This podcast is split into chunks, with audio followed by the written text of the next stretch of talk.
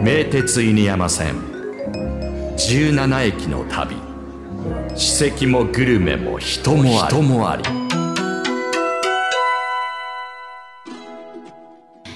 ZIPFM ナビゲーターの清里知世です。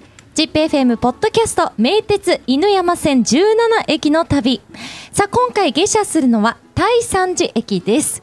そして今回の旅の案内人はこの方ですはい、フリーライターの大竹俊之です。大竹さんよろしくお願いします,、はいます。さあ大山寺駅ですが犬山線の起点下台からの下りでは6番目。上りでは新雲沼から12番目の駅にあたります。名鉄名古屋駅からは普通列車で最速16分で到着しますよ。こちら場所はどういうふうになるんですか？岩倉市の大山寺町ですね。はい大山寺ってちょっとねうん。あの大山寺と書いてそうですね。大山寺と呼ぶんですよね。あはい。の駅から3分のところに大山寺教会という信州大谷派のお寺があって、そこから地名駅名がついています。やっぱりそうですよね、はい。もうお寺がいかにもありそうな そうですね。はい、名前ですけれども、はい。今日はどちらに行くんでしょうか？はい、今日はちょっとおすすめのスポットありまして、もう清里さん用の。あら嬉しい。ありがとうございます、はい。行っ、駅から西に向かって歩いて15分ほどですが、てみましょう、はい、ということで駅から歩いてきたんですが、はい、もうあの周りはですねもうのどかな住宅地といった雰囲気ではい。お店が全くあるように見えないんですが、ね、あの一般の住宅とあと畑とかね、そうです あねのそういった感じのところなんですけれども、実はここにおすすめのお店があるんです。出ました。なんかちょっと一店舗だけ雰囲気が変わりましたね。はい、ポツンとね、一軒お店があるんですよね。はい。四角い真っ白な建物ですがちょっと看板も可愛いですね。おしゃれですが。洋菓子店ですか？はい、そうなんです。洋菓子店。アンジュール。こちらケーキ屋さん？ケーキ屋さんなんですうよ。わー。もうあのーなんていうんですか？お店の外観から大好きですね。本ね、期待感が高まる。そうですね。雰囲気ですよね。これはね。はい、早速入ってみましょう。楽しみです。入ってみましょう。はい。わ中に入るともうすぐショーケースがあって非常にケーキの種類が多いですね。そうですよね。で、一個一個がね、綺麗ですよね。綺麗。アートのようなケーキがずらっと並んでます。夢のような そんな場所ですけれども、まあ、ショートケーキをはじめガトーショコラマスクメロンケーキアプリコムースショコラとかプレザン何これ？青リンゴ？ね、リンゴそのままみたいな形のケーキなんですね。ホワイトチョコのムースの中にベリーのコンポートを閉じ込めましたですって。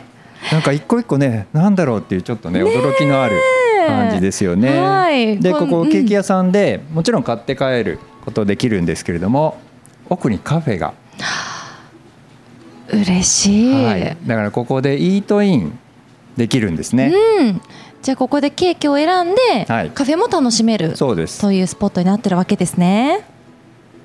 じゃあお茶していきましょうか。いいですか？行きましょう、はい。お願いします。ちょっとおすすめ選んでいただきましょうかね。お願いします一番お店で人気なのはモンブラン。すごい綺麗そうが、ねはいはい。じゃあモンブラン一つとあとイートインだけでしか食べられないものが、はい。イートインだけのメニューがこちらのピーチパフェ。今の季節桃が一番人気ですね。暑いので。いいですじゃあね季節をせっかくなのではいパフェとモンブラン。とにしましょうか。お願いします、さあということで美味しくケーキもパフェもいただいたところで、はい美味しかったですね。もう最高でしたね。もう明らかにテンションが違いますね。テンションが違います、今まで行った酒、ちょはいそういうことで、ちょっといろいろ いろいろとあれになっちゃいますけれども、もう私、本当、ケーキ屋さんが大好きなので、すごくね、素敵なお店に出会いましたが、えーここで、アンジュールのオーナーにお話を伺います。では、自己紹介をお願いいたします。とアンジュールの浅田と申します。よろしくお願いします。よろしくお願いいたします。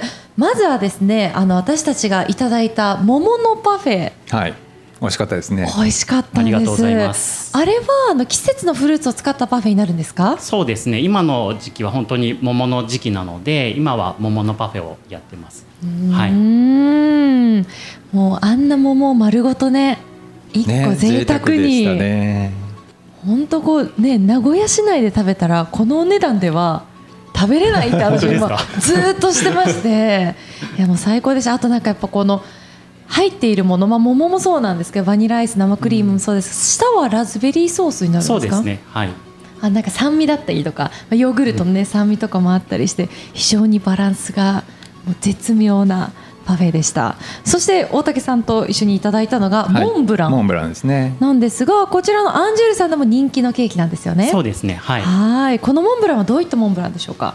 モンブランそうですね。なんかあの僕たちがまあ昔食べてたモンブランって、まあ、スポンジに生クリーム、で栗のクリームみたいな感じでの、まあ、モンブランをイメージされると思うんですけれども僕がまあ修行先で作ってたモンブランは、まあ、中にメレンゲが入ってる、まあ、モンブランだったんですよね。はい。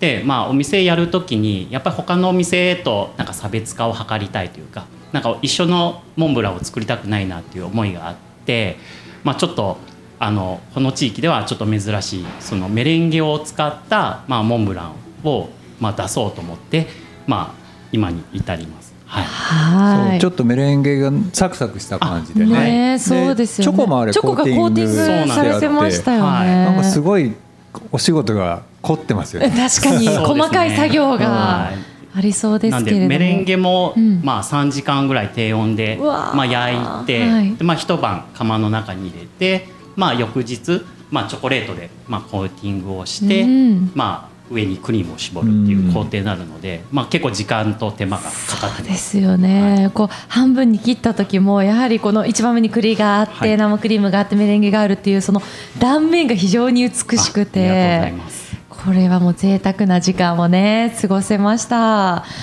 もう本当にこうケーキだったりパフェそして焼き菓子も本当美味しいのも間違いないんですが気になるのがこちらのおは店い。なんですけれども、まずお店はいつ頃オープンされたんでしょうか？お店は2010年の2月ですね。はい。じゃあもう本当10年以上は。そうですね。もう13年で、まあ、2019年の2月にですね、まあ、一度リニューアルオープンをして、はい。で今こういうちょっと綺麗なな感じになってます。はい、これイートインスペースはもともとあったんですか？そうですね、あはい、そうなんですね。で気になるのがなぜこちらの場所にケーキ屋さんがあるのかなというところなんですが。そうですね。なんかよく皆さんに言われます。はい。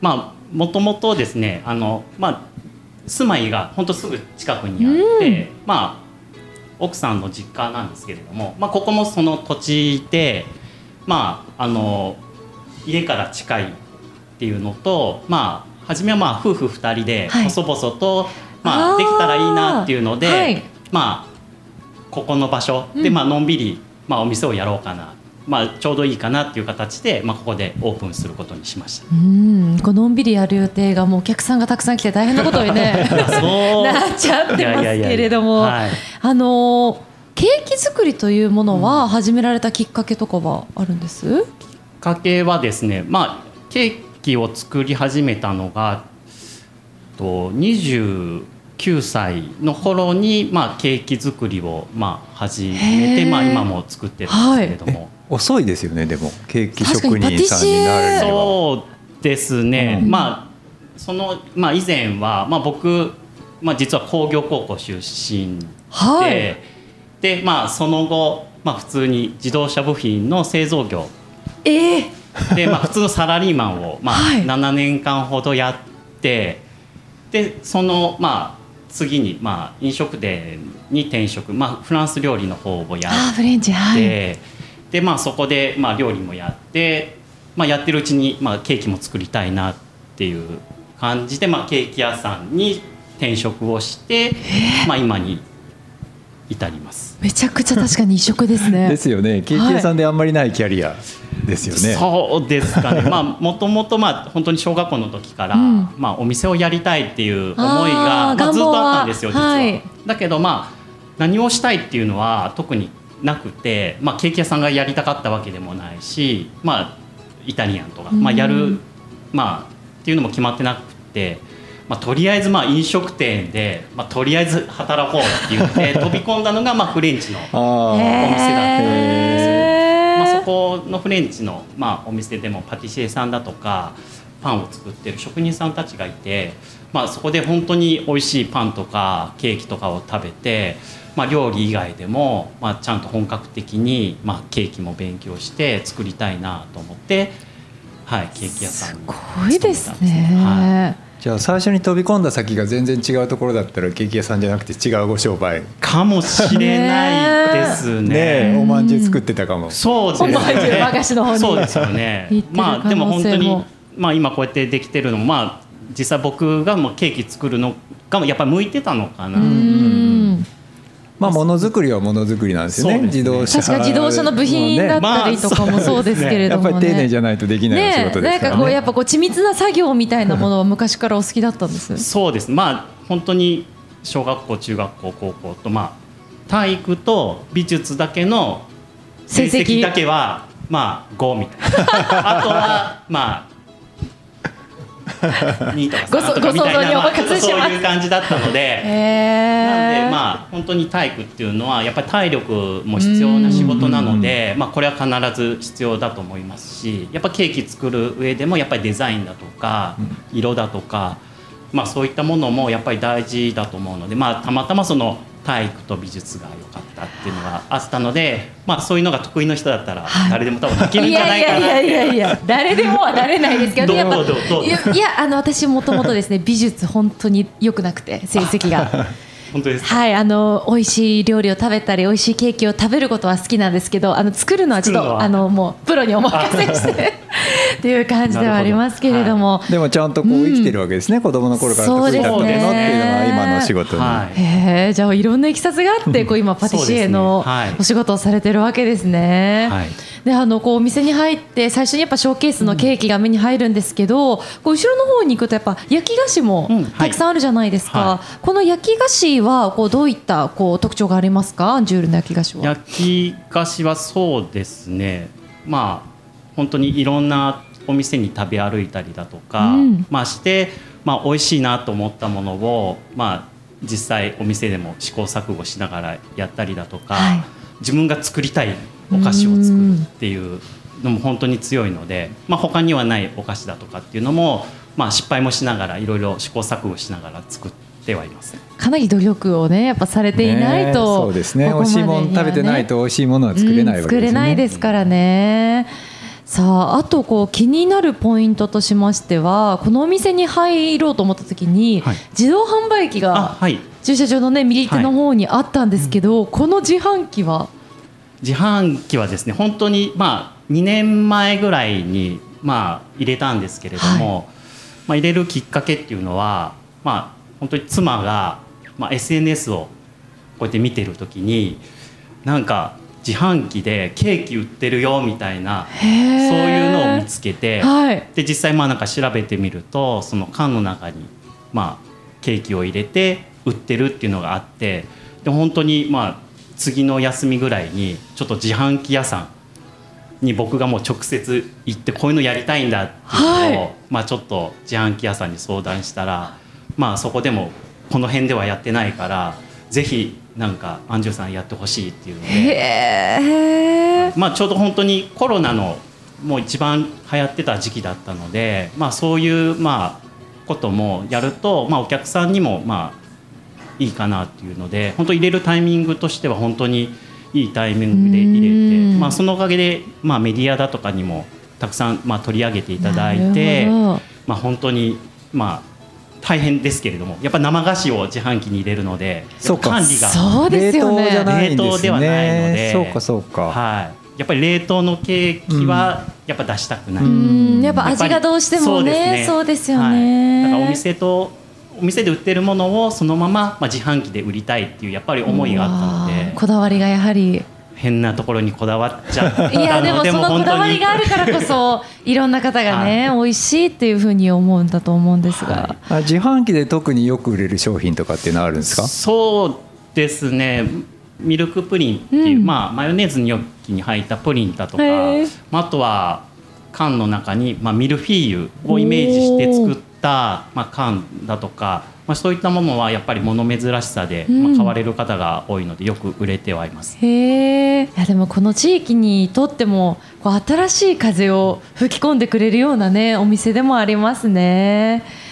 さあということで私たちも今イートインのねこの専用のはいスペースにお邪魔させていただいてるんですけど、はいやはりイートインでしか食べれないのもある。そうですねあの、まあ、先ほど食べていただいた、まあ、パフはいェだとか、まあ、あとは今はやってないんですけど、まあ、ミルフィーユだとかモンブランだとか。見ました SNS で。あ本当ですか？なんかミルフィーユとあとさくらんぼとかのミルフィーユもあったりとか。そうですね、はい。はい。もうつい最近まであのアメリカンチェリーのミルフィーユとかやってたので、まあ、本当に、まあ、限定の、まあ、スイーツっていう形でイートインだけの限定メニューっていうのも出してますね。はい、もう本当にぜひ皆さんにはまずねこちらのお店に来ていただいて、イートインでねはいパフェとか食べていただきつつ、こうご家族とかにね、お友達とかに手土産でケーキだったり焼き菓子をね買ってプレゼントしていただきたいですね。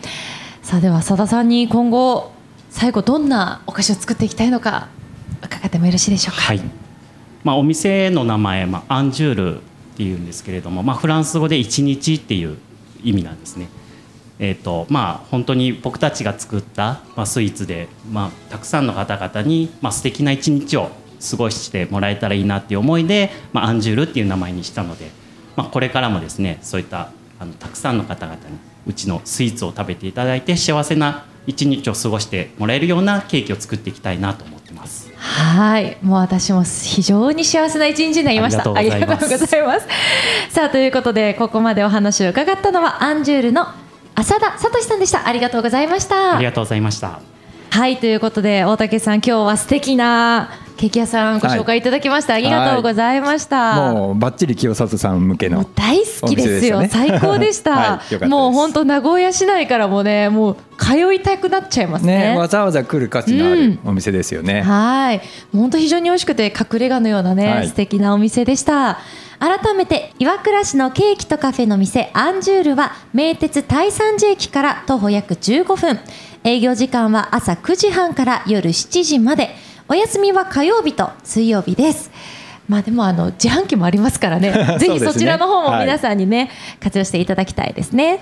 ということで今回も大竹さんありがとうござはいました、りがとうございます。皆さんも名鉄犬山線に乗ってお出かけください